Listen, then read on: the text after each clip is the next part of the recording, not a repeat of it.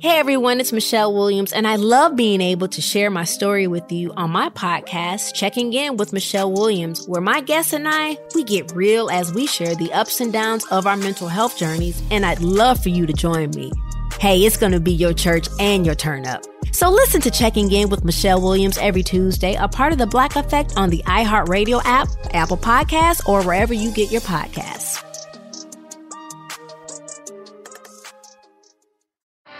Thanks for downloading the podcast. If you want to listen live, all you have to do is download the iHeartRadio app and search for Fantasy Sports Radio Network. Also, if you want to catch this show on video, be sure to check out Xumo TV, channel 719. That's where you can find Sports Grid's Fantasy Sports Network. Enjoy the show, and thanks so much for listening.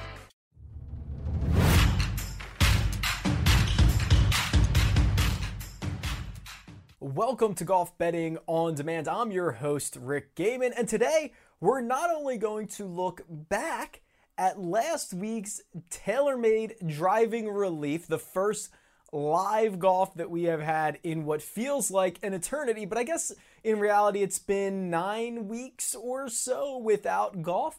Uh, but we're going to break that down and how that actually is going to help us handicap golf as it returns. So what's interesting is we saw a, a, big, you know, a lot of insight we learned from just four guys on the course last week at TaylorMade Driving Relief, and I think that there's some information that we can take from that experience and look forward. Additionally, uh, Tiger versus Phil coming up, the match, part two. Tom Brady involved, Peyton Manning involved, and we've seen pretty significant odds changes since the last time we broke it down. So we're going to talk through uh, what the new odds are, whether there is value on either side, and why those numbers have been changing. So, uh, first and foremost, TaylorMade driving relief. Um, the relief was we had live golf again. You know, you know, it was it was great to see four world class golfers uh, Rory McIlroy, Dustin Johnson, Rickie Fowler, Matthew Wolff all play together on live television uh, for some stakes. Now, the stakes were obviously for charitable donations. Uh, with with the COVID nineteen relief fund, certainly a big aspect of this. But for us golf fans, uh, it was nice to see, and it was an optimistic moment. Uh, certainly that the return of golf can be done. The return of golf with CDC social distancing guidelines can work. We saw those four guys generally stay very far away from each other outside, you know, the six foot recommendation. We did not see any high fives or fist bumps or anything like that. They were able to uh, uh, withstand any, you know, react like that that is very natural to, to high five a guy to shake their hand to do whatever on the golf course. And uh, they were able to, to to to forego that. So it was good to see.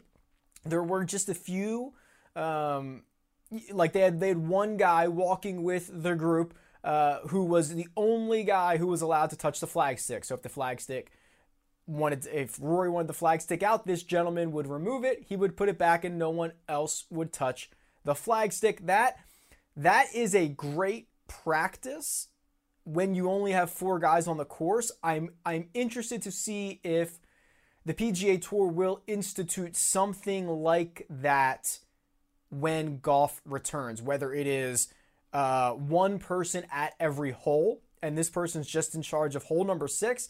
Take the flag out when when a player requests it, put it back in uh, when the when the hole is complete, something like that. Uh, we, we will see and what other strategies the tour uses, but uh, a, a, really good job on, on social distancing uh, guidelines. Certainly, you know, even when a putt was conceded, you weren't seeing an opponent pick up another player's uh, golf ball, toss it back to them. They were, you know, using their, their foot or their club to, to kind of kick it back or whatnot, or the player was going and grabbing, grab it, grabbing it themselves. You know, you don't think of how much uh, touching, for lack of a better term, goes on in golf. Uh, other people's equipment, um, the same the same object out there until you're actually watching and really paying attention to it, and that is what this TaylorMade driving relief gave us. But again, really optimistic about this. I think that um, the PGA Tour certainly, uh, of course, the charitable aspect, of course, the entertainment aspect, all of that, but this was a test run. This was a test run for golf to come back, and I think that Tiger and Phil will will also uh, kind of build on the momentum of a return to golf. The course, Seminole, a course that we don't see, a course that does not have the infrastructure to host a PGA Tour event or really many events. You know, it doesn't have the parking, the traffic, the grand, the ability putting uh, uh, to put in grandstands. So, getting to see it with only four guys out there, it, it, it was impressive and it was biting back. You know, the the telecast kept mentioning something like a a instead of a green being hit, a green visited because you could hit a shot that lands on the green, rolls a little bit, and then rolls off into a bunker or rolls down into a collection area, and that is jokingly considered a green visited as a as a type of stat. Um, and we saw it even on the very last uh, shot, which we'll get to in a second. You know, Rory McIlroy is is begging for his ball to stay on the green, and when you have the world's number one player uh, begging for a ball to stay on a green, that is a sign that this course is biting back. This course is difficult, and this course can uh, can smack you around a little bit. So uh, I thought that that was interesting, and it looked really well on TV. Now, Rory McIlroy and Dustin Johnson are going to end up winning this skins match. It was 11 to seven although there was a uh, really just a massive carryover at the end. Uh, I believe the last four or five holes were carried over. Uh, they tied 17, they tied 18, they went to a closest to the pin. That was the tiebreaker for this event. Uh, they went back to 17, which is a par three, and they played a closest to the pin. Matthew Wolff hit one pretty good shot. I, I it was hard to kind of tell on TV. I don't know, maybe 12, 15 feet, something like that. Um, Dustin Johnson and Rickie Fowler both proceeded to then uh, miss the green. Rickie's shot, I, I, hate to say it, might might have been a shank. Uh, really, really not a good not a good shot. I think DJ missed it left into the bunker, and then Rory McIlroy, the number one player in the world, steps up. All the pressure, one shot to either win or lose if he can hit it inside Matthew Wolff's ball, and he does. I guess that should be no surprise from the number one player in the world, the guy that has really dominated golf over the course of the last 12 or 18 months. Uh, last year's player of the year uh, to show up in that spot with $1.1 million of skins on the line, but also knowing this one shot is the difference between winning or losing is big, of course. Now, uh, Rory jokingly said, you know, I'm not. Uh, I'm not really known for my wedge play, uh, which which is a really funny comment to make because he's right. You know, Rory is such a great driver of the golf ball that he often has wedge in uh, to a lot of greens, and he has historically, or at least recently, not been a great wedge player. That's that's not been a, a strength of his game, but he was able to muster it up for uh, one shot and and and winning the the closest to the pin challenge. Um, the the match unfortunately you know i was an i was an investor in in the oklahoma state side of this the Rickie fowler matthew Wolff underdog side of this and it seemed as if they really picked up a lot of steam over the course of the week uh, uh the odds were getting shorter uh, you know rory and dj were not as big of a favorites when uh, this match closed or when this match teed off um, as they were maybe a week or two prior and it really played out until the end what a lot of us thought it could, which is a very volatile. Uh, and whoever is going to win is basically going to win this win the skins at the right time. I mentioned that you know uh, DJ and Rory did not win a skin after hole number six until the final you know the final hole, the final closest to the pin, and because they won all of their skins kind of early in the match, those were the low denomination skins. Uh, then Rickie Fowler gets hot and and starts uh, you know piling up multiple skins, you know seven through sixteen, and all of a sudden the Matthew Wolff, Rickie Fowler group they're out in the lead, and in fact they could have won um, either if they would have won any of these holes, if they would have won sixteen or 17 or 18 or of course the closest to the pin, they would have won this match. So that's what's a little I don't want to say it's annoying, upsetting, whatever. It just feels like if you're if you're a backer of the underdogs, you feel like this one slipped away a little bit because you had so many opportunities at it. Uh, 16, 17, 18. There was a shot on, it had to have been 16. Rory was in the bunker um, in front of the green. It's kind of like a drivable ish par four. And he hits this absolute clutch shot to, to one inch. He almost he almost holds it um, to have to tie 16. Then they go to 17, which is the par three. They all you know get in in par there. Uh, and then they go to the, to 18 and they can't break the tie and it goes to the closest to the pin. But it really felt like a missed opportunity for the underdogs who had so many chances to close it out. The favorites needed everything to go right, and of course it did uh, for them to to hoist you know the metaphorical trophy. I don't even know if there was a trophy for this event uh, at Seminole. A lot of this event turned into Rory versus Rickie quite frankly, Dustin Johnson did not play well at all. I, I think that's kind of putting it nicely. Uh, not only did he not play well, he kind of seemed like he checked out on the back nine. I mean, that's very on brand for DJ, I suppose. It's it's um, he has a very laid back, checked out f- feel, which when he's winning a golf tournament, we we praise him for, and we say, wow, he's he's so you know, emotionally detached from this. That's why he's such a great player. Uh, but when you're playing poorly, it looks like you don't care. So a little bit of a, of a double edged sword for Dustin Johnson. Um, we'll see. Uh, you know, I, I, think that it was like he would only he had only picked up clubs uh, I think a week before this uh, event, and it certainly showed. Uh, the short game was was pretty weak. The driver was all over the place. He rinsed a couple of balls. Um, not a good showing from Dustin Johnson. And then Matthew Wolff, uh, you know, a lot of the talk leading up to this event was how he was like, why was he part of this? Obviously, there's the TaylorMade aspect of it. Um, you know, a lot of people think he was kind of outclassed. He told us in the interviews, you know, he he was nervous the first handful of holes, and he had to work himself into that match, and he didn't play particularly well. Uh, he did dominate and win both of the two long drive contests, which is the weapon that he was uh, that he's there for, right? That's that's his one weapon. So he wins both of those, and then he does hit a good shot. He's the first one to go in the closest to the pin challenge, and you know Rickie Fowler was actually funny. Made a little bit of a comment. I don't know if he was trying to be funny or not. Made a comment on that tee box on the closest to the pin, like, "You got to show me something right now. You've got to, uh, you've got to hit a really good one, like, like not man up, but like." show me one here. Like hit a, hit a good shot. And and he and to his credit, he did. Uh, he put the pressure on the other two to have to hit one better than he did. It wasn't a spectacular shot. I, again, I think it's probably 15 feet or so, uh, but that's that's what he needed to do in that moment. So we'll see what he takes out of this, and if if he'll be more of a, household name moving forward. He has a very unique swing. He can bomb it. He'll now be associated with these other guys as we look back at this match and the you know the look that it got in terms of of recognition. So we'll see if Matthew Wolff can kind of parlay this into uh, future successes.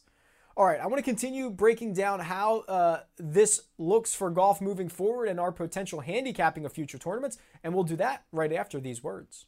DailyRoto.com. Learn from the game's best DFS players. We don't just give you premier advice, we play every day. All major sports, all year round, we never stop. Industry leading DFS tools and custom projections. And now, the DailyRoto.com Optimizer. In minutes, build and optimize lineups for cash games and tourneys. Learn from the game's best DFS players. Join DailyRoto.com. Hey everyone, it's Michelle Williams, and I love being able to share my story with you on my podcast, Checking In with Michelle Williams, where my guests and I get real as we share the ups and downs of our mental health journeys, and I'd love for you to join me. I'm still on my own journey, but I want to be transparent with you because as I was posting all the highlights of my life on social media, I was breaking down and too many people fall victim to the picture perfect image of the high life. So I created a space to discuss the good and the bad. We can laugh, man. We we gonna learn, and most of all, I hope to inspire you to go on this journey with me to better mental health. This is gonna be your church, your turn up, and everything in between. So join me on my podcast, Checking In with Michelle Williams, a safe space for every kind of person.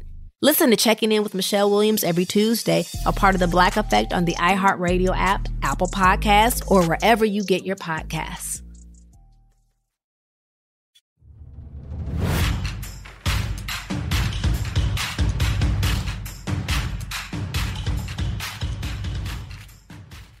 Welcome back to Golf Betting on Demand. And I think more so than just enjoying TaylorMade driving relief and the fact that we got to see four great players battle it out for any type of stakes, even just pride. Um, not only was awesome, but I think it is really going to help us have an idea of how golf is going to be coming back and how players are going to be coming back. Because let's be let's be pretty clear here. Um, and actually, before I jump into that, I didn't. I don't know if I mentioned this. Rory and DJ closed at minus 185, which was down from minus 225. Um, so that steam that I caught that I that I mentioned with with the underdogs uh, really did move the odds, and we're actually seeing that with Tiger and Phil right now. Similarly, because of what we saw, and and, and I think to put it mildly, that the game that we saw was rusty. I, I think that's putting it nicely. Um, especially the short games. There were putts that were blown way by the hole. There were chips that came up significantly short. Uh, DJ specifically didn't even look that good off the tee. Like it, the game was pretty poor, and I think we're going to see more of that. There is only so much you can do in quarantine on the range, even if you're playing golf every day, if you live in Arizona and courses have been open and you've been playing golf every day, it's still another thing to do it under tour conditions with other tour guys with pressure on the line. It's completely different.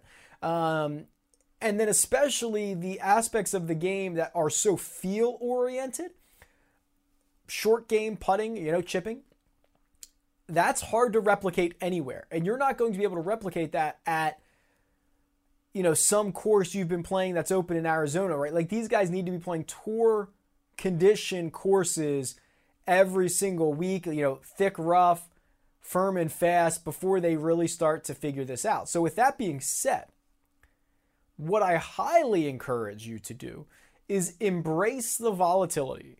Uh, that is the main reason I was on the underdogs last week. It is the main reason that um, I, I think that get like golf tournaments are always wide open. PGA Tour events are always wide open as, as far as who's going, going to win them. We've seen guys at 250 to 1 win them. We've seen guys at 100 to 1 win them. We've seen guys in the 50 to 80 range actually disproportionately win golf tournaments because there's so many guys that can pop off and win. I think you're going to see even more of that. Um, I also like if this was fantasy golf, if, if there was an aspect of, of ownership involved, or if you could fade golfers, I would be fading either popular or the world's top golfers, right? So think about this. When golf returns, um, you're going to get all your normal head to head bets, all your normal three balls, all, all, all, that great stuff. It's going to be amazing. Especially for one round, like one round stuff, I, I will probably not be betting a favorite for a long time. Uh, just because what we're seeing is golf is volatile anyway. I don't bet a lot of favorites in in single single round matchups at all.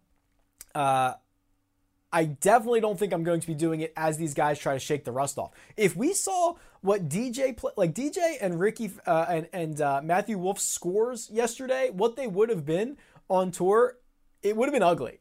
Like it would have been really really ugly. Um, they're not making a lot of birdies. You know, they weren't making a lot of pars either. Like th- th- there's going to be high scores out there. So what I think I'll do is I'll be taking an approach of embracing this weird situation, embracing the volatility, going and getting those underdogs in single round matchups.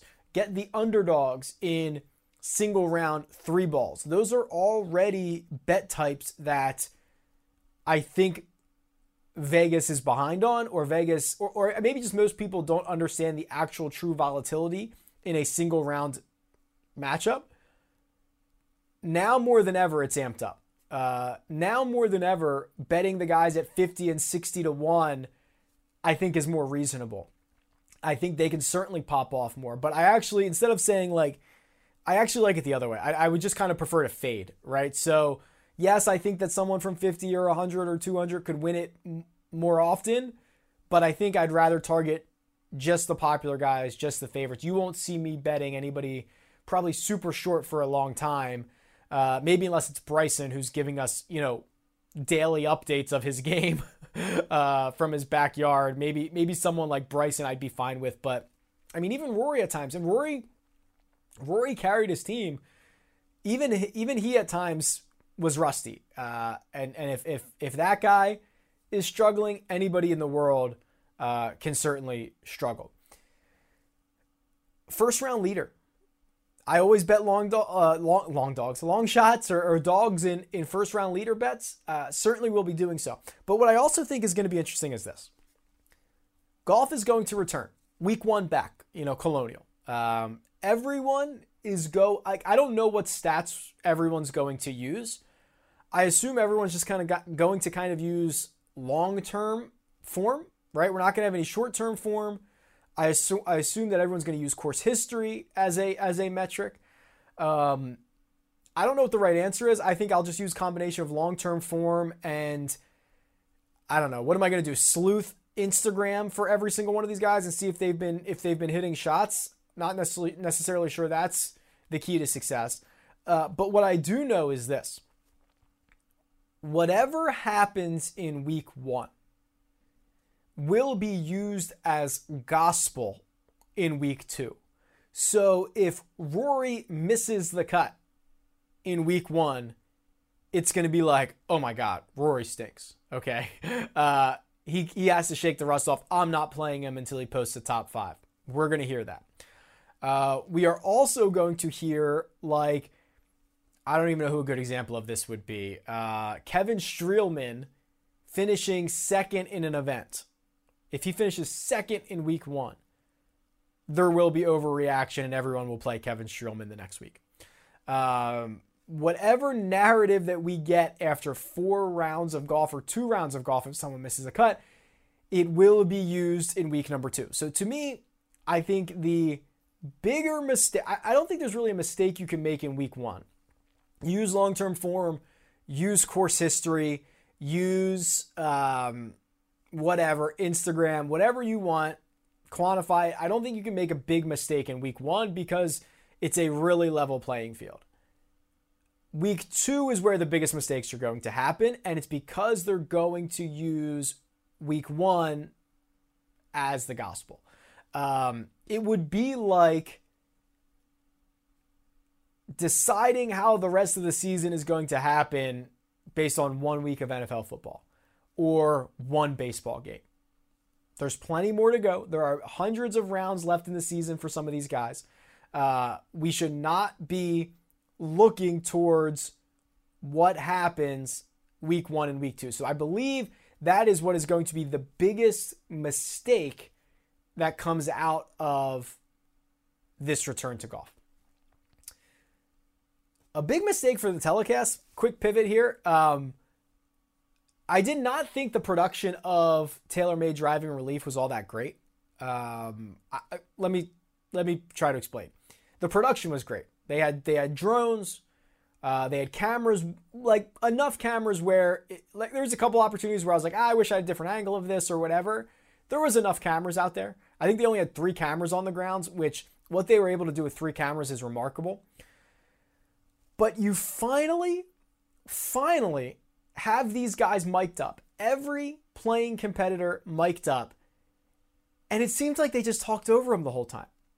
I don't care who, like, don't have people call in. They had Jon Rahm call in, Donald Trump call in, uh, Bill Murray call in. Like, I don't care about those guys. I don't care what anybody. You can you can have anybody calling. I don't care. Um, you have mics on these guys. Just stop talking. Just open up the mics and let these guys do the talking for you. It, it was incredible. The, the the few little snippets or few little things that we got were great. There was a time that Matthew Wolff made two jokes at Dustin Johnson that I don't think DJ particularly enjoyed. Uh, Matthew Wolff was in kind of a sandy area and he made like a joke kind of alluding to that penalty that that DJ got at what PGA Championship a couple years back. Like, am I in a sandy area? Or am I in a bunker? Am I in a waste area? Like, where am I, DJ? And I don't think Dustin Johnson liked it. And then I also uh, he also made a comment when DJ rinsed his drive on a par five and basically was already out of the hole and just kind of played up and they like gave him his par putt or whatever. It was a non it, there was no consequence par. It was just like lame. Um, he was just playing out the hole and Wolff was like, "Oh, nice par, man." And while that's like funny, like DJ didn't like it. That's the stuff we want to hear. I want to hear like Rory. Rory was Rory made a putt on number one that was like five feet, and like people, you know, people were nervous. Oh, uh, oh, is he gonna make it? Is he gonna miss it? And Rory, Rory actually said something to the effect of, "Remember, I'm the guy who's won two FedEx Cups for 25 million bucks." Like, that's awesome. The the pep talk that Rickie gave Matthew Wolff on the closest to the pin tiebreaker, that's awesome. You don't need commentators. Just turn the mics on. Okay, uh, that is what I want to see not only here at these type of events, but also when we get back on tour. Put mics on these guys. Put or or get boom boom mics around all of them. Like we need to capture this. It's so good. Uh, the European tour does a really good job of this. The European tour will you could go six or seven minutes on the European tour without hearing a commentator speak. They will just let the player and caddy conversation happen. They will let the cloud, um, uh, crowd tell you the story. They will just let the scenes tell you the story. So that to me is what the PGA Tour and American style production is missing. These guys are truly characters. They are like Rory's awesome. Rory's great to listen to. Wolff was okay. You know, he's not necessarily like he could be kind of dorky, kind of funny, kind of whatever, but like he's fun. Um, Rickie's cool. Like, like let these guys talk. And when you open it up more, when you open it up to Jon Rahm or or Jordan Spieth, who has that amazing caddy conversation every single shot, why are we not getting that? So to me, that that is really what I think the big takeaway from this should be is the production aspect of it because the rest, you know, the takeaways from each one of these guys' game will probably be overreaction uh, quite a bit. So um, I want to talk about Tiger and Phil. Tiger and Phil, the odds have changed pretty significantly since the last time we talked about this. Now that we have uh, TaylorMade driving relief in you know in the books, we can do some takeaways from from that match. Uh, so we'll look forward to Tiger and Phil after these words. DailyRoto.com. Learn from the game's best DFS players. We don't just give you premier advice, we play every day. All major sports, all year round, we never stop. Industry leading DFS tools and custom projections. And now, the DailyRoto.com Optimizer. In minutes, build and optimize lineups for cash games and tourneys. Learn from the game's best DFS players. Join DailyRoto.com. Have you written a book and need some insight into what comes next? Or are you passionate about cooking and want to know how to make it your career? Or maybe you just want to hear insider stories about the entertainment industry. Either way, we've got you covered with the Two Guys from Hollywood podcast. I'm Alan Nevins, a literary agent and talent manager. And I'm Joey Santos, a columnist and celebrity chef.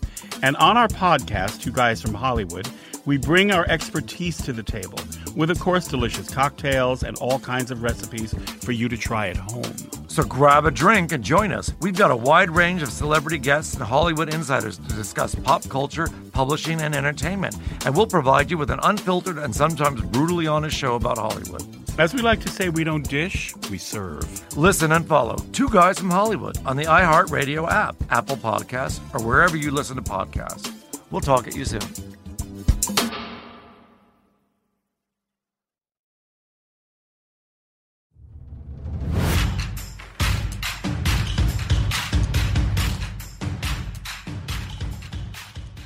Welcome back to Golf Betting on Demand. And we've been breaking down TaylorMade driving relief.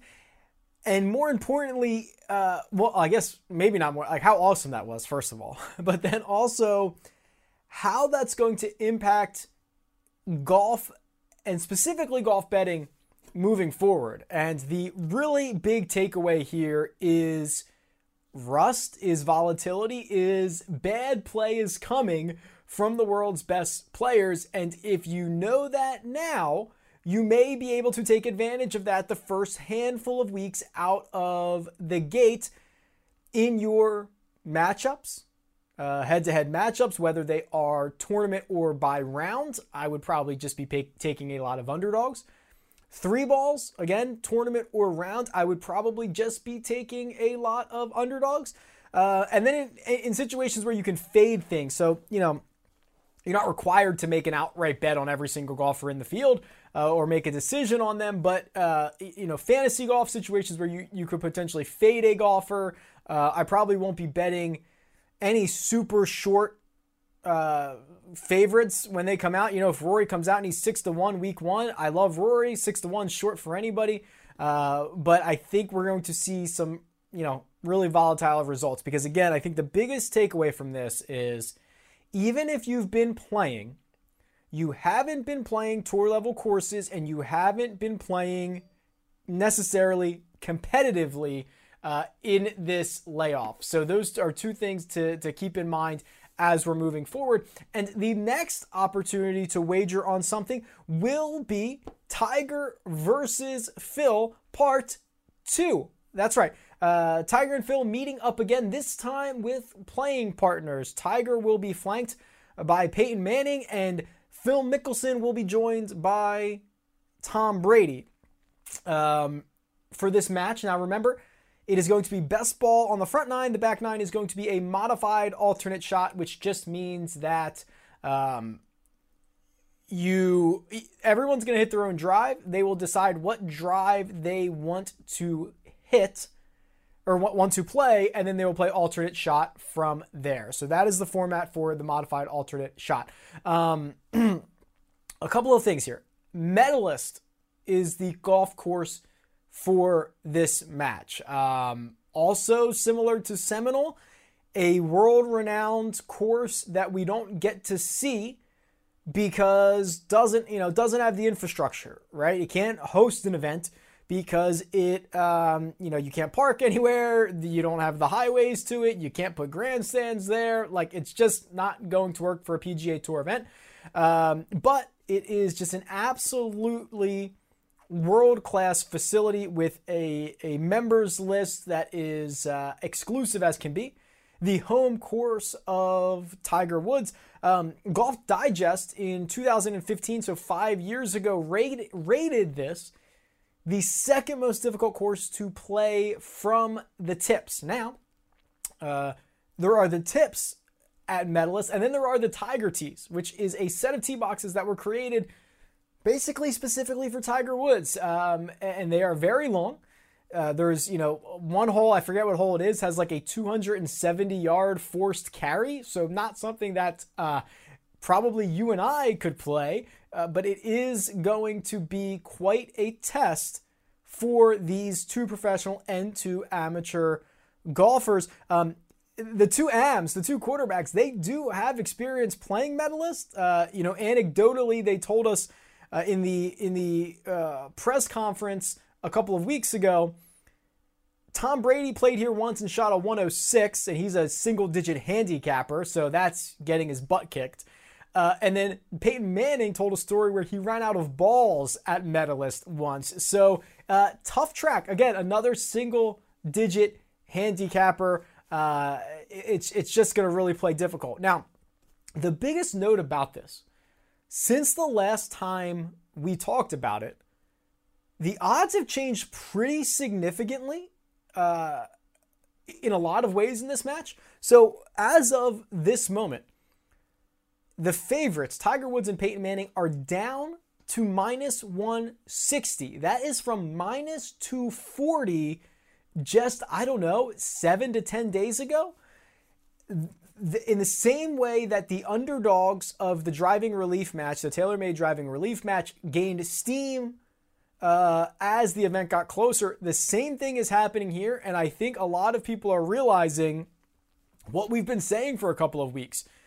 These are volatile matches. Any 18 hole match is very volatile. When you start throwing in best ball and uh, all, you know modified alternate shot, like you could have a situation where an amateur, Tom Brady, Peyton Manning hits two or three loose shots on the back nine, and this thing's over once they start going into alternate shots. So, um, really hard to bet the favorite. I still think I'm on Team Tiger, Team Peyton Manning. We'll talk about that in a second. But uh, if you haven't bet it yet and you want to be on the favorites, it, the price is getting better for you.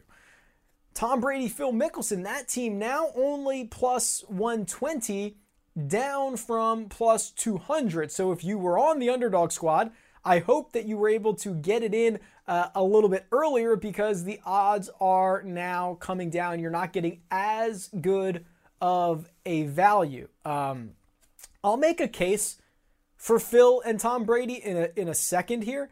But uh, I want to cover a few of these prop bets that have also seen pretty significant changes in their uh, in their odds. But I will make a case for for both teams. this is one that I pointed out a couple of weeks ago that I thought was pretty silly and and very priced wrong. So it was actually, I mean, this is like the Super Bowl. You can bet anything. Phil wears a visor minus uh, 150 now, down from minus 300, or a baseball hat plus 110, down from 200. I think I got this at plus 200, or maybe somewhere on the way down, maybe plus 150. I'd have to go look at it, but this is dropped. And this is the one that I saw two weeks ago at these original odds and thought it was mispriced. Um, there's almost certainly no way Phil wears a visor, right? I went back through, and again, the guy might wake up on on Sunday and say, "I'm wearing a visor today. I'm feeling good." I don't know. We have not seen Phil wear a visor competitively in like over a year, at least. Uh, I went back and was looking for any, you know, you go through the Associated Press photos, Phil Mickelson, any sign of him wearing a visor, and it's hasn't been it, it's been a long time. And the point being, like, he could wear a visor on the PGA Tour if he wanted to, right? It, it, some of these some of these guys, if if they didn't have sponsorships, if they didn't want to, some might not wear a hat at all. But that's a big sponsorship opportunity, obviously. So they wear hats. Um, but Phil could wear. There's nothing stopping him from wearing a visor every week. So why would he all of a sudden wake up Sunday in a match with Tiger, Peyton, and, and Tom Brady and put a visor on. It doesn't make any sense. And I think uh, at least the general public, which may be a bad thing, um, also agrees with me because they are uh, betting this down. So again, now it's minus 150 for a visor. It used to be minus 300. Baseball hat plus 110 used to be plus 200. Tiger wearing red. This is another one that opened up as an absolute massive favorite that yes, he will wear red. Uh, it was minus 600 just about 10 days ago. It is minus 300 at the moment. Uh, no, the no side of this is now plus 200, down from plus 350. So Tiger wearing red still a very significant favorite, but if you wanted to bet it, you don't have to lay as much anymore. Um, listen, I don't like, I don't necessarily love this. This is a little bit different than the the visor versus baseball cap thing. I think he does wear red, but like how does this get graded? what if he wears uh, uh, you know, and I guess it was in November last time when we saw this, so it's a different time of year. But we last time we saw Tiger, it was or, or Tiger versus Phil. It, he was wearing a red polo with like a, a black sweater vest on top. Is that is that black or red? Does that does that count as him wearing red?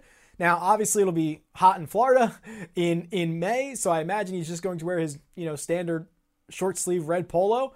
Uh, I don't love it as much, but pretty pretty clearly that that red is uh, red is the favorite here. Uh, those are the two bets that have moved uh, moved the needle the most.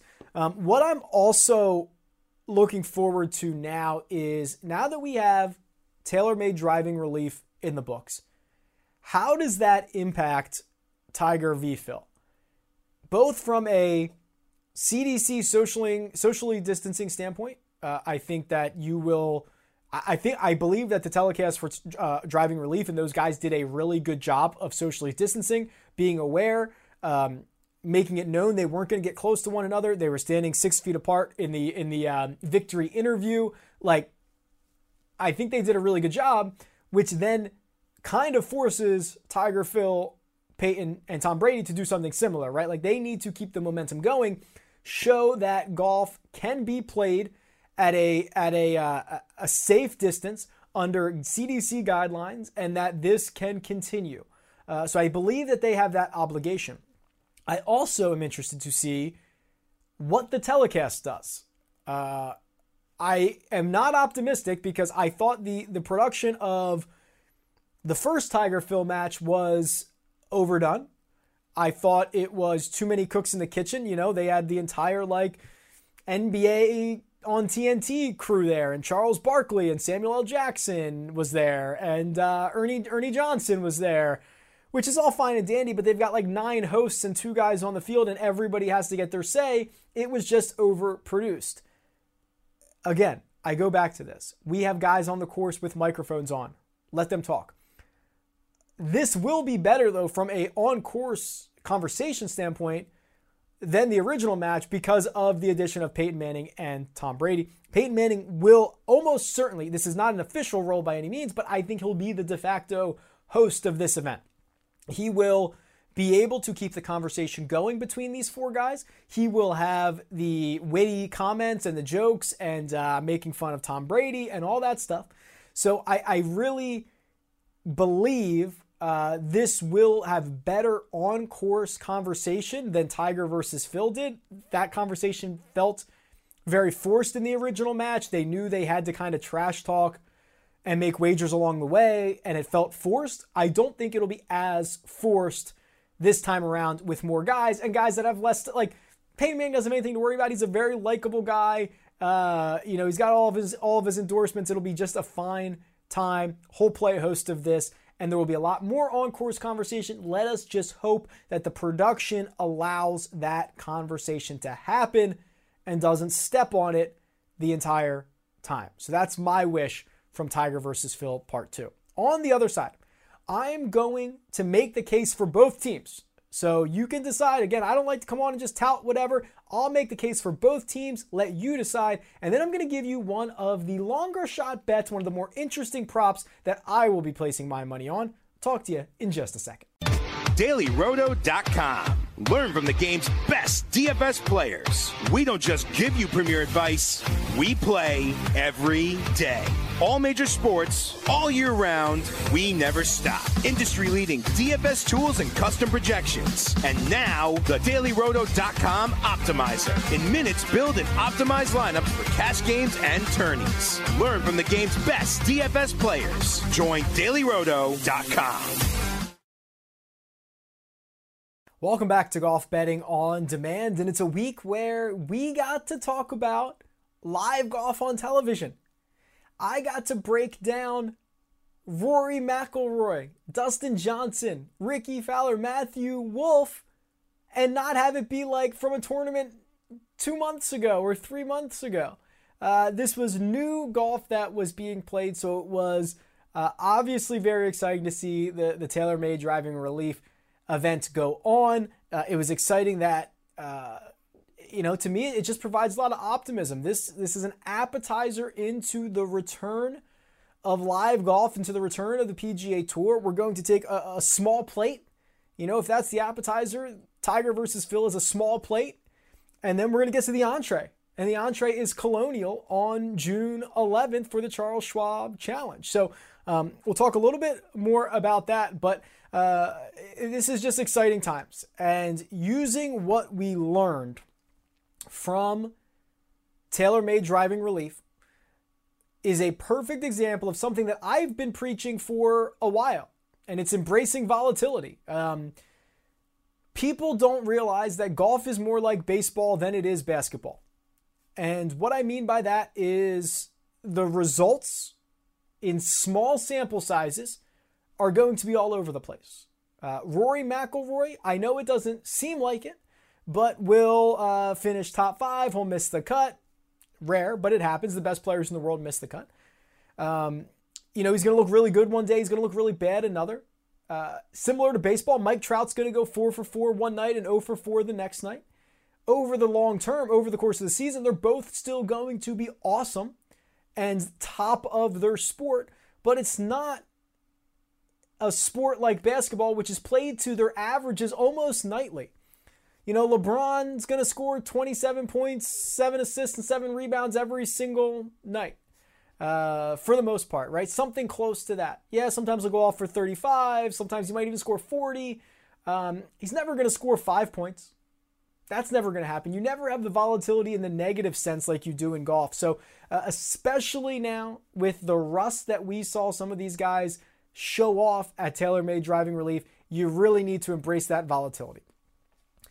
Turning our attention to the next live golf event, it's Tiger versus Phil. We already covered the biggest uh, line movements that we've seen since the last time we've talked about Tiger versus Phil, which, I mean, the underdogs are getting steamed in a big way. Um, so obviously, that's changing a lot of things. A few of the props have also changed, so that's that's kind of moving things as well. Uh, but I do want to at least make the case for both teams. Um, now, you could argue I'm taking both sides of this. I don't think anybody who watches me knows that. I think uh, this is more about, you know, don't don't take. I'll give you both sides of it, and you decide what works best for you, right?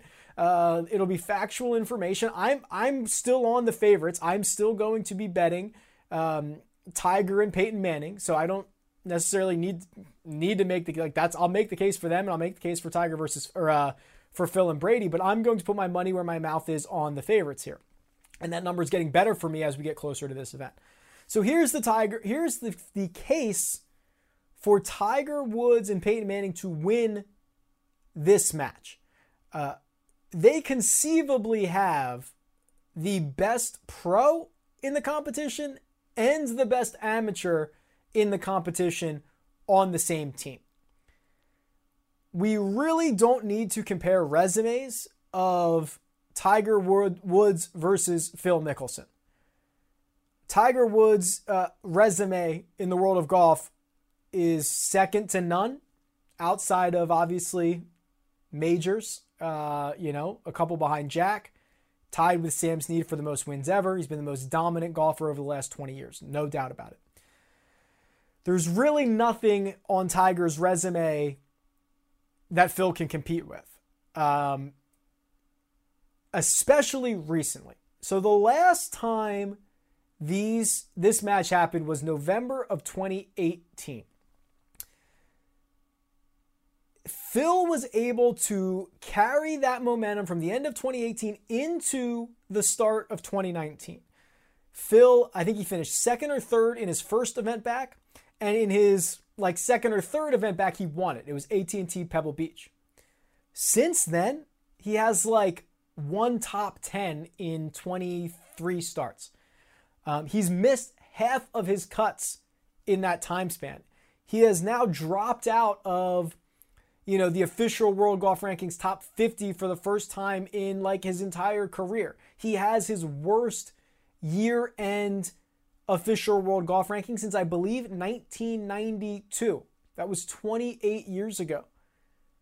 It is very clear Phil is at the end of his very illustrious career, and that is not a knock against Phil. Phil's awesome. Phil's a, uh, Hall of Famer. Phil's one of the all time greats.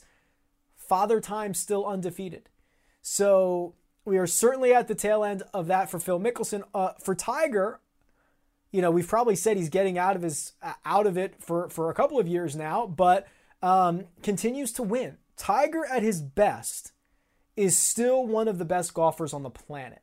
Uh, I believe he's ranked 11th in the world at the moment, and the only the only concern about Tiger is really the the health of him, the back. You know, he was going to skip the Players Championship uh, or he did skip the Players Championship, I should say. He wasn't going to play. I mean, they only played one round, but Tiger wasn't there because the body wasn't ready.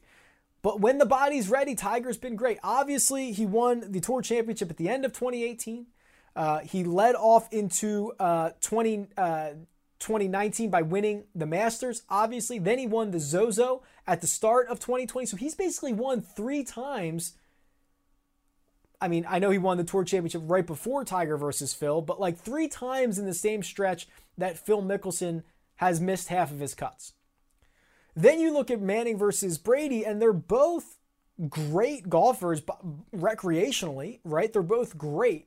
Um, you know, they're both they both played at like a six to eight handicap, somewhere in that range. Kind of hard to figure out what their real numbers are, but uh, Manning's probably about a shot or a shot and a half better than Tom Brady is. The big thing, however, is probably the practice time that's gone into this. Manning's a retired football player. Outside of his obligations to his sponsors, he's got nothing else to do. Tom Brady, on the other hand, uh, not only starting a new NFL season, but doing so with a new team for the first time in his career, Probably a lot of obligations, probably a lot of preparation, probably not much golf on his mind. So I think Manning was already the better player beforehand, and uh, he's probably practiced much more leading into this. That to me feels like by far the best team. And then just the the um, you know the goat aspect of it. I don't think Tiger lets Phil beat him again. Phil, the only trump card that Phil can play in the tiniest bit against Tiger is that he says the last time we teed it up in this match, I beat you. And you've never beaten me in this format. And that's the only thing that he has. And I think Tiger is out for revenge. The other side of this, Phil Mickelson and Tom Brady. Uh, you're getting a little bit of value here. You were getting better value a couple of weeks ago, but you are still getting a plus 120. So already you're embracing the volatility and randomness of golf and you're getting plus money, that is generally, generally speaking, that's a good thing. Okay. 18 holes, match play, um, alternate, you know, modified alternate shot on the back nine. Anything can happen out here in 18 holes. Getting an underdog is probably not a bad situation. And we just saw that. We just saw really Rickie and and Matthew Wolff, they were underdogs in their match against Rory and DJ and kind of dominated it you know, the last skin that Rory and DJ won was hole number six. Um, it's all about volatility. It turns into a little bit of a crapshoot, quite honestly. And if you're if it's going to turn into a crapshoot, you want the value. Now, I will make the case for Phil Mickelson that his style of play is better suited for match play than it is for stroke play. If they were playing stroke play, the, I think these guys are cooked. Um, but Phil is also a very volatile golfer. It's, it's what makes him a good fantasy golfer in DraftKings because he's going to make a lot of bogeys, he's going to make a lot of doubles, but he's also going to make a lot of birdies and eagles. If you make a double in match play, it usually doesn't matter. You know, a, a par, a bogey, a, a double, a lot of times they're all the same because it's a birdie that won the hole. So if you're going to make a lot of birdies, you're at least going to win a lot of holes, even if you give away uh, shots on the other ones or give away a bunch of shots on the other ones. Making birdies helps. Uh, the short game wizardry of Phil Mickelson, uh, the fact that he can roll some putts in, you can get hot, roll some putts in, uh, maybe chip in once or twice. That's the way you steal holes. Additionally, um, there's a chance. Like I think Tom Brady is not as good of a golfer as as Peyton is. They're both very good recreationally, but Brady a little bit better. It appears on the greens. That is his strength in match play, if you can roll a couple of putts in, if you can be the first one in the hole, you put a lot of pressure on your opponents and you can win holes. That's the case for them. I also have a long shot bet. Um, this is a one prop that kind of stuck out at me. I wanted to do a little more research. I did that research, uh, and I've actually uh, placed a wager on, and it's closest to the pin on number eight. I've bet two different players here. I've bet Peyton Manning at 5 to 1 and I've bet Tom Brady at 6 to 1 and I will profit obviously if either one of them can win this bet. Hole number 8 at Medalist is a 200 yard par 3. That's a long par 3 and it is a distance that both Phil and Tiger aren't necessarily great at. They're both outside the top 40 on tour in proximity from 200 yards and out. Uh, Phil has a pretty poor par three scoring average just in general this season. And this is the absolute heart of embracing volatility. I want to embrace volatility over the course of just one event. I want to embrace it over one round. And this is even smaller one shot. If these guys play 10,000 holes, obviously the pros are always going to come out on top. They're not playing 10,000 holes. They're not even playing one hole for this bet.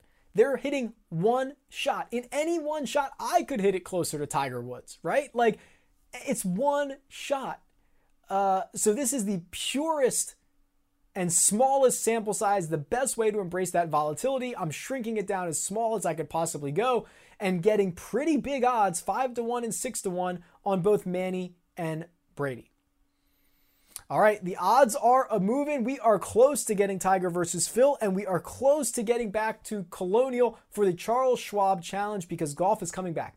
That field's going to have Rory in it. I think Brooks is committed. Uh, Jordan Spieth is committed. You're going to see a really great field at Colonial on June 11th, and there is so much excitement about the game because we're leading. Well, there's there's golf on Sundays now. There is golf on Sundays now, and I could not be more thrilled about it.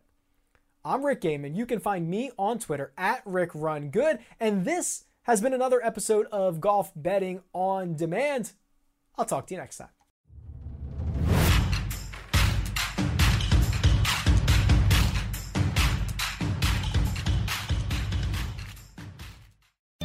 dailyroto.com. Learn from the game's best DFS players. We don't just give you premier advice, we play every day. All major sports, all year round, we never stop. Industry leading DFS tools and custom projections. And now, the dailyroto.com optimizer. In minutes, build and optimize lineups for cash games and tourneys. Learn from the game's best DFS players. Join dailyroto.com. Build digital first customer relationships with Salesforce Digital 360. Connect every marketing, commerce, and digital experience on a single platform. Innovate fast with easy to launch sites, campaigns, and apps. That's more relationships, more revenue, more return, and more success. Salesforce Digital 360. Hear from our customers at sfdc.co slash digital 360.